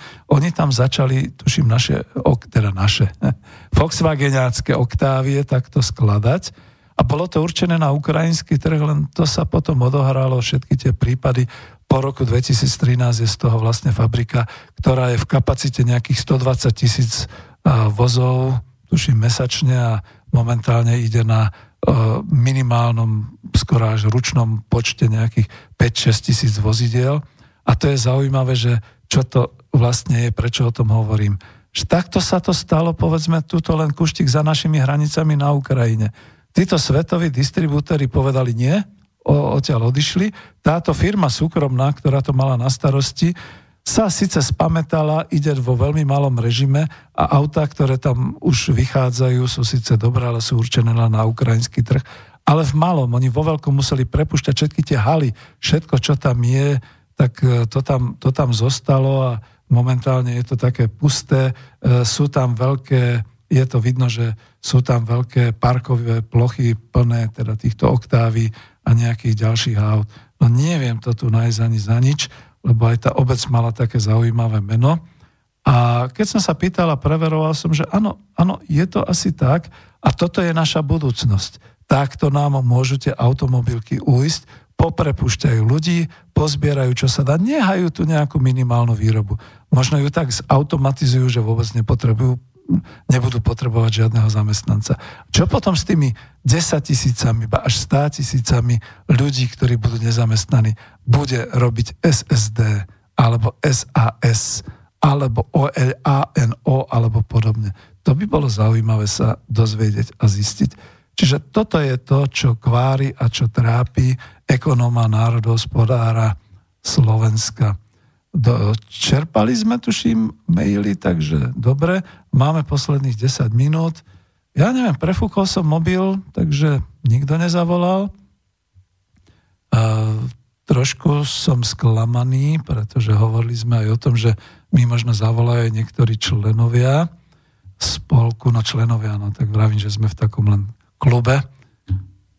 A ešte raz to číslo 0951153919. No ideme do finále. No tak dneska som to zase mal takú reláciu Klubu národohospodárov Slovenska, ktorú som si aj sám nejak teda zmanažoval, aj odmoderoval, aj podobne. A teraz mi povedzte, no, sme skutočne dobrovoľníci. Deje sa niečo vonku v uliciach, že sa to takto nejako zvrtlo? Lebo viete, a potom začínam mať také znechutenie, že na čo teraz, tak, tak si dám prestávku naozaj až niekde do apríla alebo podobne a, a, a nebudem to robiť. No, tak to je, a tak to sú moje emócie, to tu nebudeme rozoberať. Ja som ešte chcel, že dobre, koľko máme, veď sa musíme pozrieť, či už neprešviávam čas pre zmenu, lebo som tu na mailoch. Takže ideme sem 17.21, no dobre, tak posledných nejakých 9 minút. To by tak vyšlo na to desatoro programu, ale to ani sa nedá. Nájdete to desatoro programu ľudovej strany Naše Slovensko, ten národohospodársky program, ale nie len národohospodársky, to už je, to už je v podstate navyše, je na stránke národohospodári.sk a ja len tuto chcem z národohospodárskeho zase pohľadu ten bod 1, donutíme politikov niesť zodpovednosť za svoje rozhodnutia tak, aby vysoká politika viac nebola najorganizovanejšou zločineckou profesiou. To je v tom bode 1 desatora. Zavedieme trestný postih politikov a vysokých štátnych úradníkov za zneužitie právomoci a to aj z nedbanlivosti. No a vidíte, keby som išiel potom do, do zákonodárneho zboru, tak neviem, neviem, však ja môžem mať pokoj a už môžem chodiť na rybičky, že na čo sa vlastne ako takto starať. Ďalší bod, ktorý je naozaj ekonomický. Príjmeme zákony na preukazovanie pôvodu majetku, rozkradnutý majetok navrátime do vlastníctva štátu. No to je, to je priorita, to je z toho desatora ten prvý bod, ktorý sa nepodaril za 30 rokov žiadnej vláde ešte ani za tej Česko-Slovenskej federácie, ani za Slovenskej republiky. A ľud Slovenska je naštvaný. Je naštvaný, ja to ešte dočítam, ten, tú prvú prioritu, trestný a väzenský systém sprísnime tak, aby si každý dobre rozmyslel, či bude kradnúť a lúpiť. No tu sa vrátim k tej myšlenke, že ľud slovenský je neskutočne naštvaný, pretože my sme tu boli svetkami toho 30-ročného vývoju.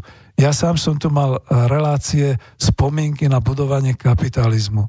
Viem o tom všetkom, ako sa to postupne dialo a ja som mal tuším, neviem, či viac ako 10 relácií, kde som sa ešte len zastavil pri roku 1993. Ani som už ďalej na Slovensko potom nešiel, pretože už teraz išli nejaké ďalšie veci, ale keď sa k tomuto vrátim, tá základná masívna rozkrádačka, to je vôbec ťažké dnes ako z hľadiska súčasného aktuálneho právneho systému vôbec postihnúť. Ale je tu morálna zábrana. A to všetko, tá privatizácia, tá zlá privatizácia, zlá transformácia, o ktorej už dneska vieme, o ktorej sa to hovorí, že sme prišli o 5 biliónov korún československých, a keď už len na Slovensku, tak o 2 bilióny korún československých iba vo výrobných fondoch, vo výrobných investíciách, čo nám dneska neskutočne chýba, lebo všetky tieto výrobné fondy vytvárali hospodársky výsledok, ktorý sa vracal do štátneho rozpočtu a z toho potom boli, boli financované všetky ostatné veci, ktoré dneska máme chronicky nedostatkové, zdravotníctvo, školstvo, e, správa, verejná doprava, všetky takéto veci, vzdelávanie, všetky takéto systémy, teraz to nesmierne chýba. A ako by bolo dobre, keby sa s tým naozaj niečo dalo. Bod 2. Cestu k prosperite vidíme v rozumnom hospodárení a nie v neustálom zvyšovaní daní. Prehodnotíme štátne výdavky s cieľom prijať vyrovnaný štátny rozpočet. Sociálnu post- politiku postavíme na princípe zásluhovosti a odstránime zvýhodňovanie asociálov pred slušnými ľuďmi. Tým, ktorí odmietnú pracovať, nedáme zadarmo vôbec nič, žiadne domy, dávky ani príspevky. No to je bod 2 z toho desatera, ale cesta k prosperite – Veď áno, otázka napríklad znela od nás, pán profesor ekonomie, čo je to rozumné hospodárenie. Povedali sme si, že k tomu vypracujeme nejaký ten blog alebo porozmýšľame o týchto veciach v rámci teda nejakých makroekonomických záležitostí, ale ten prvý bod rozumného hospodárenia je skutočne v tom vrátiť finančné toky na kolobeh v rámci Slovenskej republiky. Ono to nemôže ísť ako teraz, že sú tu cudzie zainvestované výrobné prostriedky a z toho všetko vo forme transferových platieb alebo ziskov alebo všetkého odchádza preč. Dokonca naše vlastné firmy majú domicilá, teda sídla v daňových rajoch, takže vôbec sa nenamáhajú platiť niečo v Slovenskej republike. Takto by to nešlo. To je to rozumné hospodárenie. A potom druhé z tých finančných tokov samozrejme znova to vracať všetko do štátneho rozpočtu, do financií verejnej správy. Neviem, na kieho čerta sme sa dokázali zadlžiť na 45 miliard eur, to znamená, to sú tri zhruba štátne rozpočty, že od tejto chvíle by sme nemali absolútne ani len rožok si kúpiť, všetko by sme mali platiť do, e, do dlhovej služby, aby sme sa dostali za 3 roky, 3 roky v ekonomike z dlhu štát, e, Slovenska ako štátu. A to pritom nie je dlh štátny, to sme si vysvetlovali ako národohospodári, to je dlh vlády. A teraz si predstavte, že bude vláda v marci, ktorá prevezme politickú zodpovednosť za dlh Slovenskej republiky ako vláda Slovenskej republiky. No to chcem vidieť toho, kto má, ešte není 10, ale ja to tu poviem, kto máte gule ísť do vlády v marci a prevziať na seba tú veľkú hospodárskú zodpovednosť za dlh 45 miliard, lebo to sa môže stať veľmi rýchle, že v nejakom krízovom období e, svet povie, vráte nám tie dožoby. A čo my urobíme? A to ostatné, čo tam bolo takisto, ako to je, to kľudne môžeme povedať, e, bola tam taká poznámka, nevidíme to v neustálom zvyšovaní daní. No, povedzme, dokonca som tu videl niekde v rámci toho bodu, a nebudem to čítať celé, lebo by som bol obvinený z propagácie, ale je tu ekonomická otázka, to bolo v rámci desatora bod 7, obnovíme potravinovú, hospodárskú a energetickú sebestačnosť Slovenskej republiky, zabránime cudzincom skupovať slovenskú pôdu a zvýšime dotácie pre polnohospodárov, odstránime zvýhodňovanie zahraničných podnikateľov pred slovenskými a postupným znižovaním úplne zrušíme DPH. Mám veľmi malý čas na to, ale daň z pridanej hodnoty, presne si pamätám, keď bola zavádzaná v 91. Dovtedy bola obratová daň, potom sa to rozdelilo, lebo daň z obratu sa aj dnes platí za liehoviny, cigarety a podobne. A toto bola daň z pridanej hodnoty, kde sa všetci teoretici videli v tom, že každý podnik, ktorý nakúpi a potom zase predá a do toho výrobku vloží tú svoju pridanú hodnotu, ten má právo a potom ten konečný spotrebiteľ zaplatí tú daň z pridanej hodnoty a toto bude patriť štátu, lebo však štát si od každého z tej pridanej hodnoty získa nejakú tú daň. Dnes je to bič na nielen, že podnikatelia, ty si z toho urobili dobrý kšeft, ale byč na konečných spotrebiteľov, to znamená na domácnosti, na zákazníkov, lebo tí chudáci musia platiť tú daň z pridanej hodnoty rovnako demokraticky, ako ju neplatia veľké podniky, ktorí si ju odpočítavajú, prípadne ktorí žiadajú o jej vrátenie e, rôznymi tými karuselovými podvodmi, všelijakým takýmto spôsobom. Čiže áno, v pohode. Daň z pridanej hodnoty zrušiť je zbytočná pre obyvateľov, pre domácnosti. Vlastne ono to len vytvára tú, eh, tú, tú národohospodárskú mimikru, že máme dobré HDP, lebo zvyšujeme eh, čísla spotreby aj cez DPH. Priatelia, mám 20 sekúnd do skončenia relácie, už nedám ani hudbu, ktorú som chcel pôvodne dať. Je mi nesmierne ľúto, že som tu vystupoval takto sám, príjmem opatrenia, aby sa to už nikdy nestalo.